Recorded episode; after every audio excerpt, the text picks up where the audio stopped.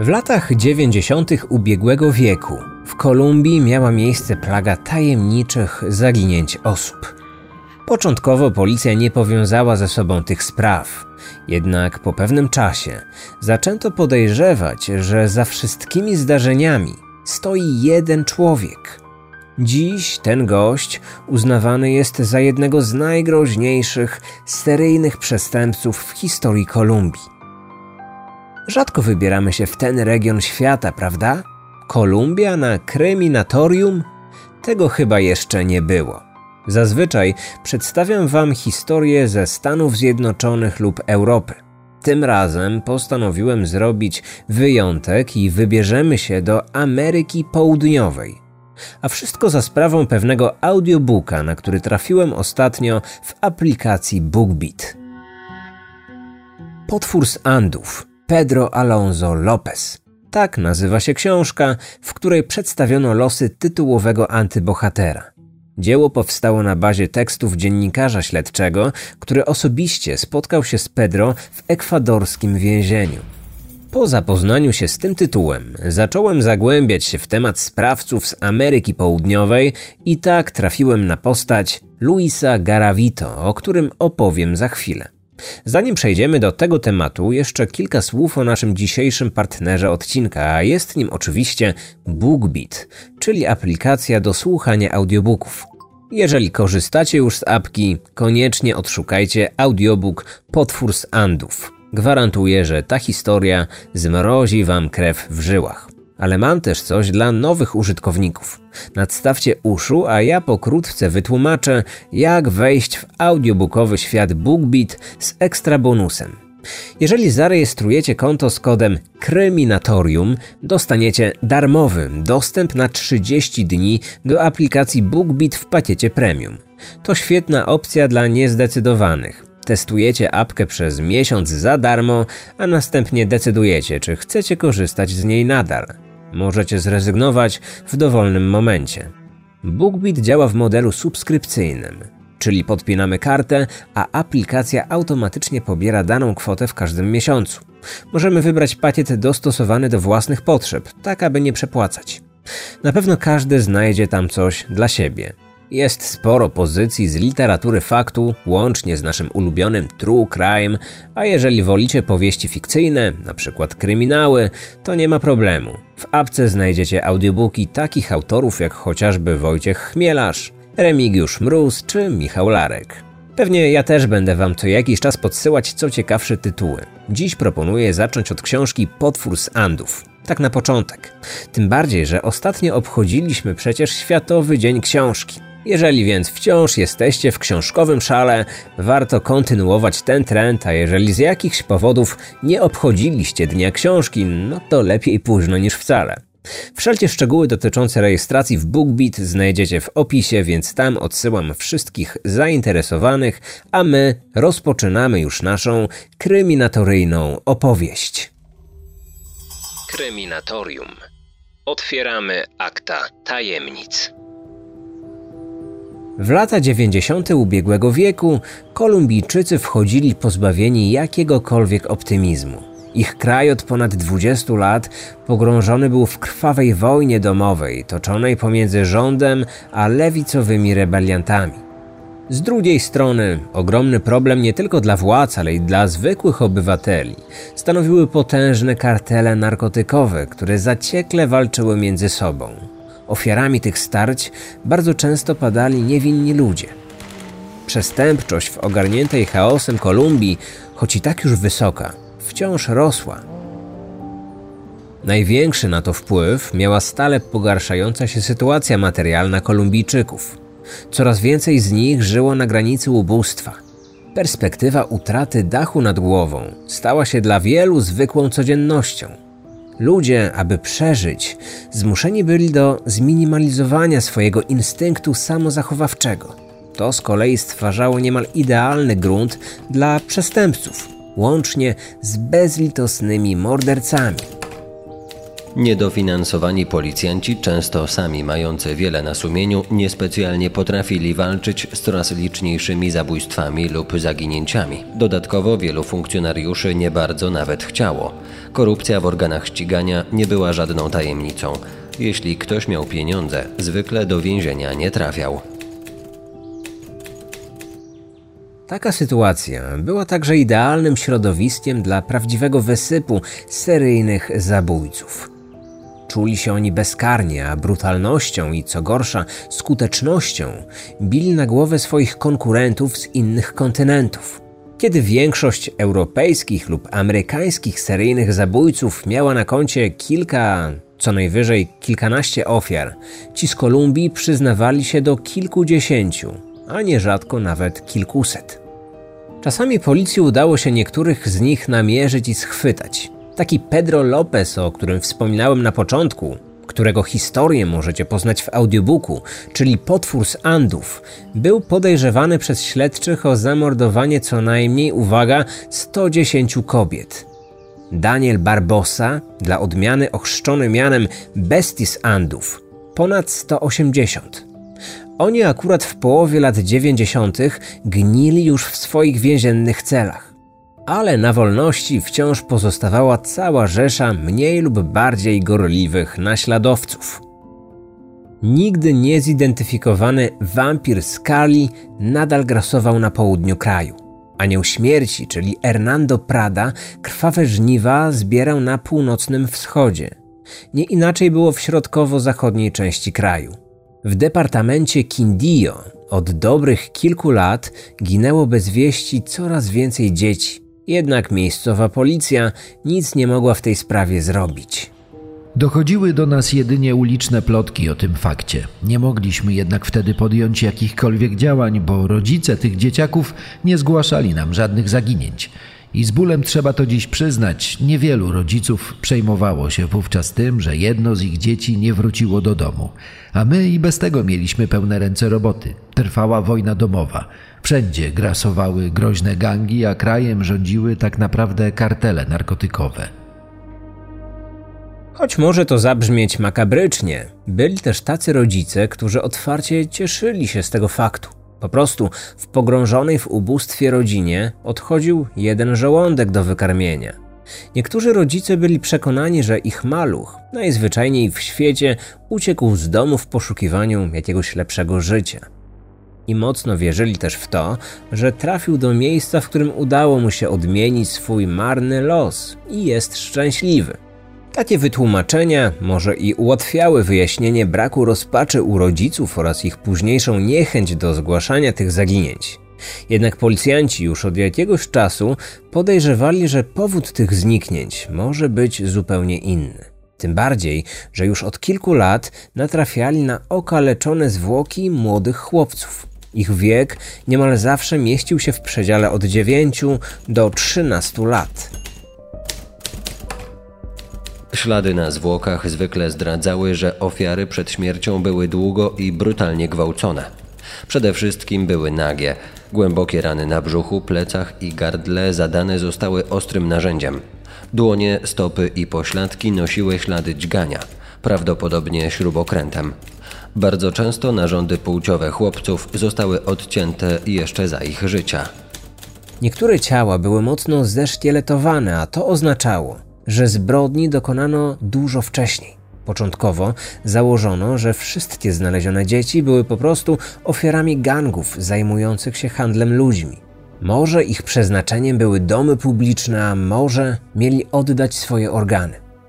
Prokuratura prowadziła co prawda swoje śledztwo, ale nikt specjalnie nie wierzył w jego powodzenie.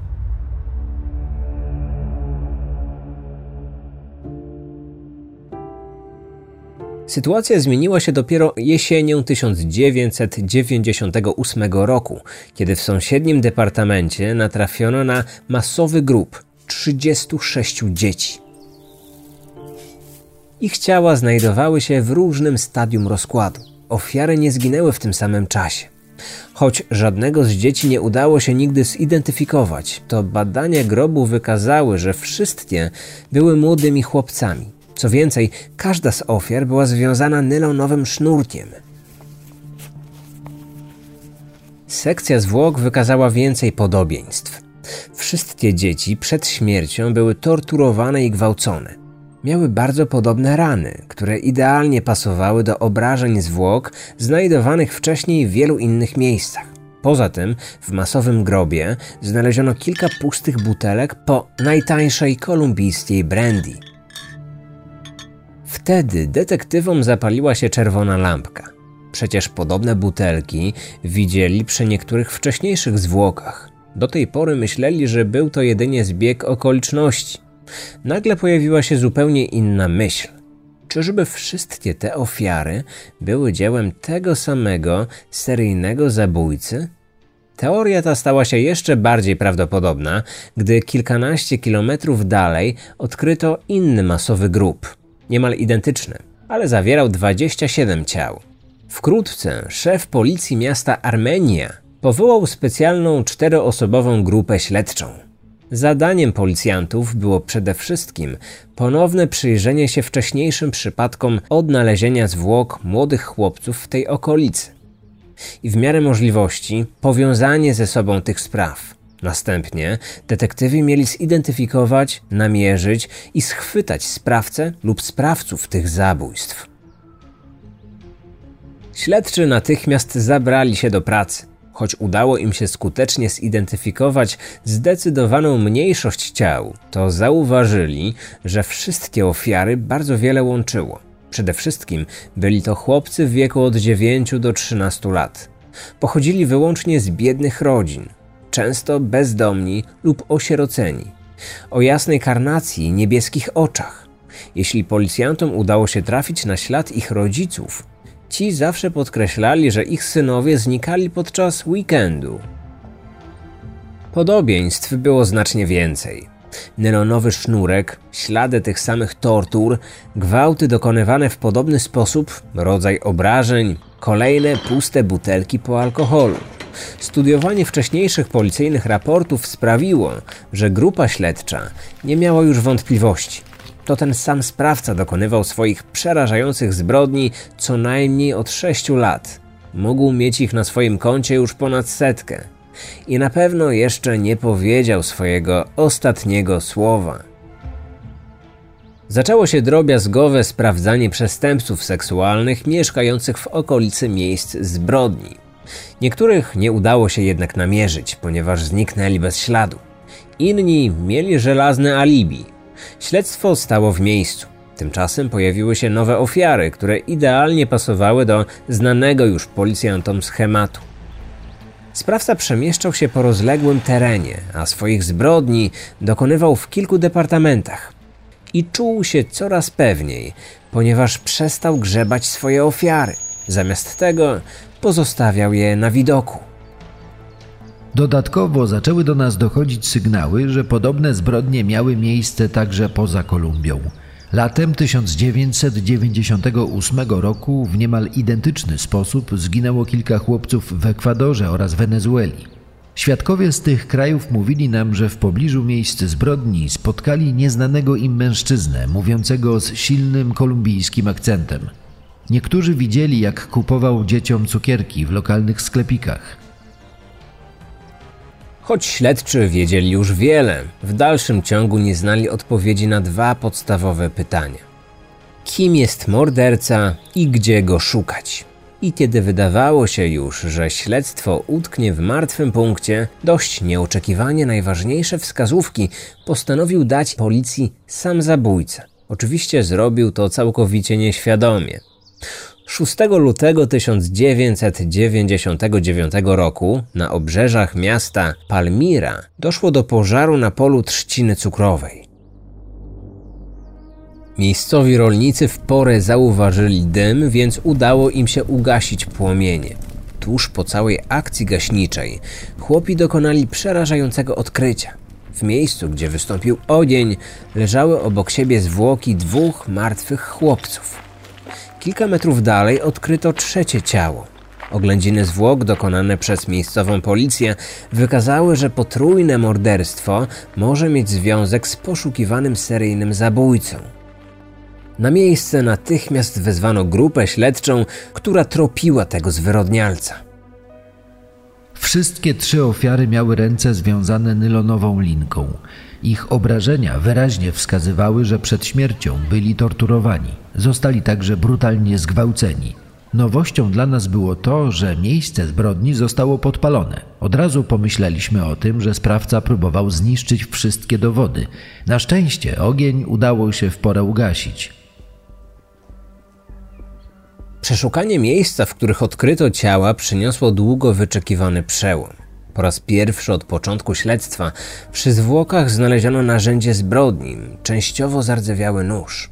I nie było to jedyne cenne znalezisko. Nieco dalej leżał portfel, nadpalone okulary, męskie buty, shorty oraz majtki. Detektywi nie mieli wątpliwości, że wszystkie te przedmioty należały do sprawcy. Pozostawione ubranie wskazywało, że zabójca uciekł stamtąd zupełnie nagi, ewentualnie mógł być ubrany jedynie w koszulkę. Nikt z okolicznych mieszkańców nie zauważył jednak takiego człowieka. Pomimo tego, że tożsamość poszukiwanego nadal pozostawała tajemnicą, analiza znalezionych przedmiotów pozwoliła śledczym odkryć bardzo wiele szczegółów związanych z ich właścicielem. Badając szkła w okularach, ustalono, że osoba, która je nosiła, była w średnim wieku i miała astygmatyzm w lewym oku. Na podstawie rozmiaru butów wywnioskowano, że sprawca miał nie więcej niż 170 cm wzrostu. Dodatkowo stopień zużycia ich podeszw sugerował, że mężczyzna utykał na lewą nogę. Kolejnych informacji dostarczyła także zawartość pozostawionego na miejscu zbrodni portfela. Poza gotówką w portfelu były paragony. Wskazywały, że ich posiadacz kupował głównie cukierki i gumy do rzucia. Lokalizacja sklepów pokrywała się z miejscem dokonywania zbrodni, podobnie jak daty zakupów. Pomiędzy banknotami znajdowała się niewielka kartka z odręcznie zapisanym adresem i nazwiskiem pewnej kobiety. Była nią Graciela Sabaleta z miasta Pereira. Siostra, dziewczyna lub żona sprawcy, a może jego wspólniczka. Policjanci postanowili to sprawdzić. W tym celu pojechali pod znaleziony adres. Kobieta chętnie zgodziła się na rozmowę z detektywami. Zapytana o to, czy zna jakiegokolwiek mężczyznę około czterdziestki, który nosi okulary i kuleje na lewą nogę, bez wahania odpowiedziała, że tak. Opis policjantów pasował do jej chłopaka, 44-letniego Luisa Garavito. Kobieta przyznała jednak, że ich związek był dość luźny i tak naprawdę nie widziała go już od kilku miesięcy. Nie miała zielonego pojęcia, gdzie przebywał i kiedy do niej wróci. Zapytana o możliwość rozejrzenia się po domu, zgodziła się i wpuściła policjantów do środka, pomimo tego, że nie mieli nakazu przeszukania. Detektywi mieli nadzieję, że jakieś rzeczy osobiste Luisa pozwolą im go namierzyć. Gdy byli w kuchni, poprosili o wskazanie im czegoś, co należy do jej chłopaka. Kobieta wyszła i zapowiedziała, że za chwilę wróci. Nie minęła nawet minuta, gdy ponownie weszła do kuchni i ciągnęła za sobą dużą czarną walizkę. Garavito zostawił ją u niej i poprosił o przechowanie. Nie powiedział jej, co było w środku, a ona nigdy do niej nie zajrzała. Twierdziła, że nie chciała naruszać jego prywatności. Policjanci już takich oporów nie mieli i od razu otworzyli walizkę. Mieliśmy nadzieję, że znajdziemy w niej jakieś wskazówki, gdzie go szukać. Może jakiś dokument z aktualnym adresem, może namiary na członków rodziny lub przyjaciół, cokolwiek. Jednak to, co z tej walizki wyciągnęliśmy, przeszło nasze najśmielsze oczekiwania.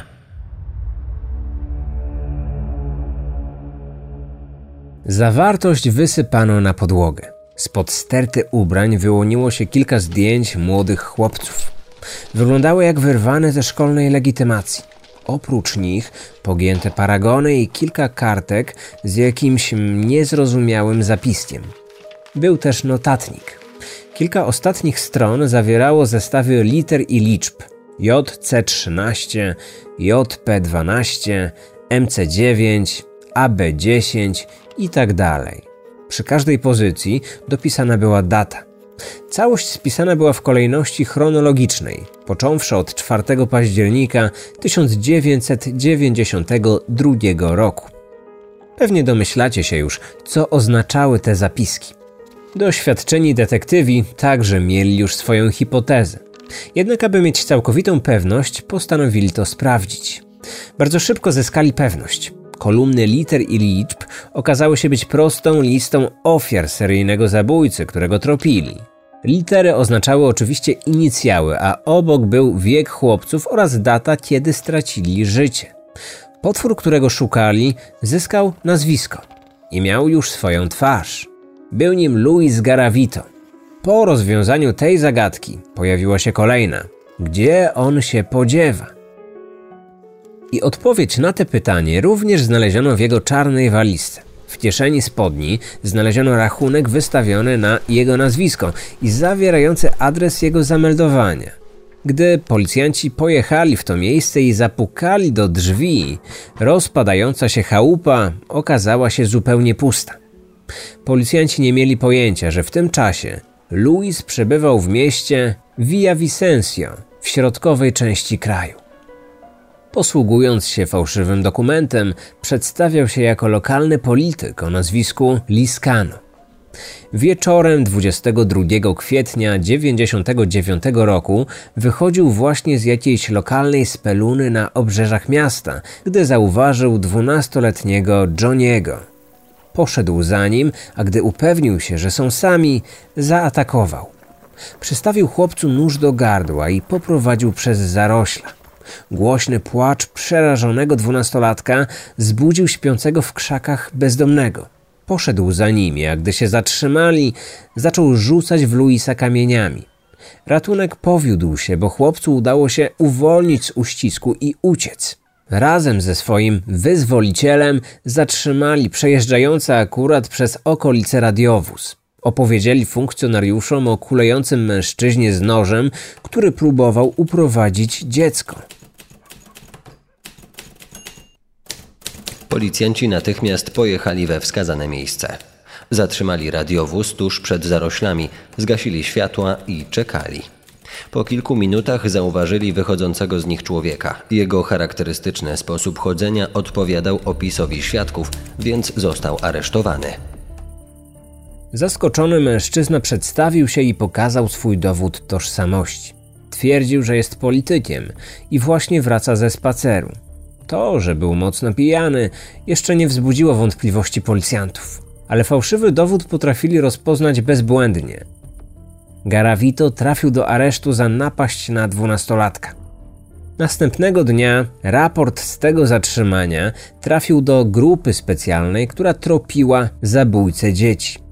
Trafiał tam każdy meldunek dotyczący napaści na ofiary, które spełniał kryteria ataku zabójcy. Aby potwierdzić, że mają do czynienia właśnie z Garavito, poprosili o zbadanie jego wzroku, astygmatyzm w lewym oku. Dodatkowo DNA sprawcy znalezione przy ofiarach było zgodne z próbkami Luisa. Wszystko było już jasne. To on, potwór z Kindio.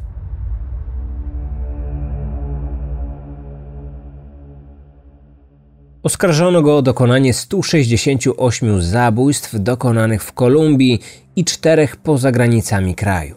Początkowo Garavito do niczego się nie przyznawał. Jednak po przedstawieniu mu wszystkich zebranych dowodów zmienił zdanie. Zanim jednak opowiedział o szczegółach swoich zbrodni, pamięcią powrócił do nieszczęśliwego dzieciństwa. Być może w nadziei, że opis jego traumatycznych przeżyć wpłynie na zmniejszenie grożącego mu wyroku. Twierdził, że od najmłodszych lat był krzywdzony. Matka go lekceważyła. Ojciec bił i wykorzystywał seksualnie, w czym czasem mieli pomagać mu sąsiedzi. Rówieśnicy w szkole wyśmiewali go przy każdej możliwej okazji. Nazywali ofermą lub małolatem. Gdy Louis miał 12 lat, Ojciec zabronił mu chodzić do szkoły. Zmusił do ciężkiej fizycznej pracy, aby wspomóc kiepską sytuację materialną rodziny. Jednocześnie zabronił synowi jakichkolwiek kontaktów z dziećmi sąsiadów. Dorastający chłopiec odreagowywał traumę, torturując i zabijając ptaki. Pojawiające się u niego wtedy wyrzuty sumienia doprowadziły do silnej depresji. Kiedy ojciec przełapał syna na dotykaniu śpiącej siostry, skatował go do nieprzytomności i wyrzucił z domu. Matka nie protestowała. Więcej litości miał dla niego sąsiad, który przyjął go pod własny dach. Garavito dopiero policjantom powiedział, że w zamian za nocleg musiał oglądać z sąsiadem dziecięcą pornografię. Gdy odmawiał, był gwałcony. Wkrótce zauważył, że w ogóle nie interesują go dziewczyny. Z czasem wrócił do domu. Nie na długo, bo jeszcze dwa razy został z niego wyrzucony. Raz, gdy miał 16 lat, usiłował zgwałcić pięcioletniego chłopca. Drugi raz, rok później, za podobny wyczyn. Louis wyjechał z rodzinnego miasta. Zamieszkał w sąsiednim departamencie, gdzie podjął pracę w osiedlowym sklepie. Wtedy zakochał się w kobiecie starszej od siebie, z którą uczęszczał na niedzielne nabożeństwa. Ich związek szybko się rozpadł. Przyczynił się do tego alkoholizm Luisa, który z każdym kolejnym rokiem stawał się coraz bardziej widoczny. Pijany Garavito bywał agresywny i skory do bujek. Gdy wytrzeźwiał, niszczyły go wyrzuty sumienia. Kilka razy próbował odebrać sobie wtedy życie. Później zapisał się na spotkanie dla anonimowych alkoholików, ale terapia okazała się nieskuteczna. Pomocy szukał także w szpitalu psychiatrycznym. Stwierdzono u niego silną psychozę i jeszcze silniejszą depresję. Przepisano leki i wypuszczono. Pozostawiony sam sobie, z dnia na dzień stawał się coraz większym potworem. Coraz częściej dopuszczał się gwałtów na nieletnich chłopcach. Podczas policyjnego przesłuchania przyznał się do co najmniej 200 takich czynów. Imiona swoich ofiar zapisywał w specjalnym zeszycie, a potem szedł do kościoła i modlił się za nich. Jednocześnie prosił Boga o to, aby otrzymał kiedyś szansę zamordowania własnych rodziców. Tej prośby Bóg nie spełnił, ale Garavito i tak został mordercą. Pierwszy raz zabił w roku 1992. Od tej chwili przemierzał cały kraj w poszukiwaniu kolejnych ofiar. Zawsze był wtedy pijany. Dzieci wabił obietnicą kupienia słodyczy lub gum do rzucia. Oferował też pieniądze za krótki spacer. Nieświadomi zagrożenia chłopcy byli później przez niego torturowani i gwałceni. Nikt ich nie szukał, nikt nie zgłaszał ich zaginięcia. Z każdym kolejnym rokiem przestępca czuł się coraz pewniejszy. W końcu pomyślał, że jest całkowicie nieuchwytny. Kiedy poznał Gracielę, zamieszkał u niej. Byli parą, ale nie sypiali ze sobą. Twierdził, że nie potrzebuje seksu. Kobieta początkowo była zachwycona swoim nowym chłopakiem. Gotował, sprzątał, dawał jej pieniądze. Robił to, gdy był trzeźwy. Wytrzymał jakiś czas, ale wkrótce wrócił do picia. Wtedy znikał na całe tygodnie, a gdy wracał, nic nie mówił, a ona o nic nie pytała. Pewnego dnia dał jej na przechowanie czarną walizkę i zniknął. Z czasem kobieta zapomniała o walizce. Przypomnieli jej dopiero policjanci. Dlaczego Louis nie zabrał ze sobą swojego sekretnego dziennika? Twierdził, że o nim zapomniał, ale detektywi nie chcieli w to uwierzyć. Tak czy inaczej, prawdziwego powodu nigdy nie zdradził. Przyznał się za to do prawdziwej przyczyny pojawienia się ognia na polu trzciny cukrowej. To właśnie ten incydent okazał się ostatecznie najważniejszym przełomem w śledztwie. Wcale nie zamierzał celowo niszczyć dowodów, o co podejrzewali go śledczy. Po prostu podczas dokonywania tamtych zbrodni Garavito był tak pijany, że gdy był już po wszystkim, zmęczony zasnął z zapalonym papierosem w ręku, leżąc nago na jednej z ofiar. Od żaru z papierosa zajęła się trzcina. Morderca obudził się dopiero wtedy, gdy ogień dosięgnął już jego palców. Przerażony zerwał się na równe nogi i uciekł, zostawiając wszystko na miejscu zbrodni w tym swoje całe ubranie.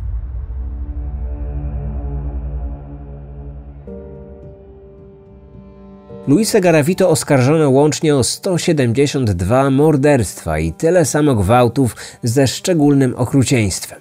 Przyznał się do 140. Udowodniono mu 138.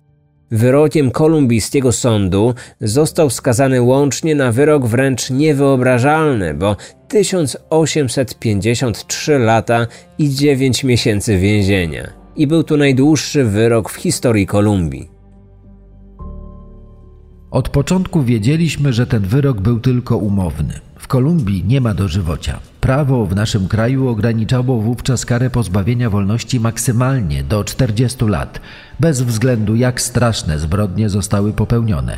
A po tym, jak pomógł on znaleźć ciała niektórych swoich ofiar, jego wyrok skrócono do 22 lat. Obecnie przestępca odsiaduje karę w więzieniu o zaostrzonym rygorze. Jest odseparowany od innych więźniów w obawie o jego własne bezpieczeństwo. Zbyt wielu współwięźniów zapowiedziało jego zamordowanie. Po odsiedzeniu trzech czwartych swojej kary, Louis będzie uprawniony do tego, aby ubiegać się o zwolnienie warunkowe. A ta chwila nastąpi właściwie już niedługo, bo w przyszłym roku. Morderca ma nadzieję i nie może doczekać się chwili wyjścia na wolność. Jakiś czas temu zapowiedział, że nie tylko poślubi kobietę, ale zostanie także pastorem zielonoświątkowym, a nawet członkiem kolumbijskiego kongresu. Gdy już będzie politykiem, zacznie nieść pomoc dzieciom wykorzystywanym seksualnie. Kolumbijscy dziennikarze byli jego słowami oburzeni. Głośno podkreślali, że wynikają one wyłącznie z chęci uzyskania upragnionego zwolnienia. Czy kolumbijski wymiar sprawiedliwości nabierze się na słowa potwora mówiące o tym, że się zmienił i że jest już całkowicie innym człowiekiem? Większość ekspertów w to wątpi, ale trzeba pamiętać, że to Kolumbia, a w tym kraju wszystko jest możliwe. Oczywiście o ile Luis Garavito dożyje do czasu ubiegania się o przedterminowe zwolnienie. Podobno choruje na białaczkę. Najprawdopodobniej nie zostało mu już zbyt wiele czasu.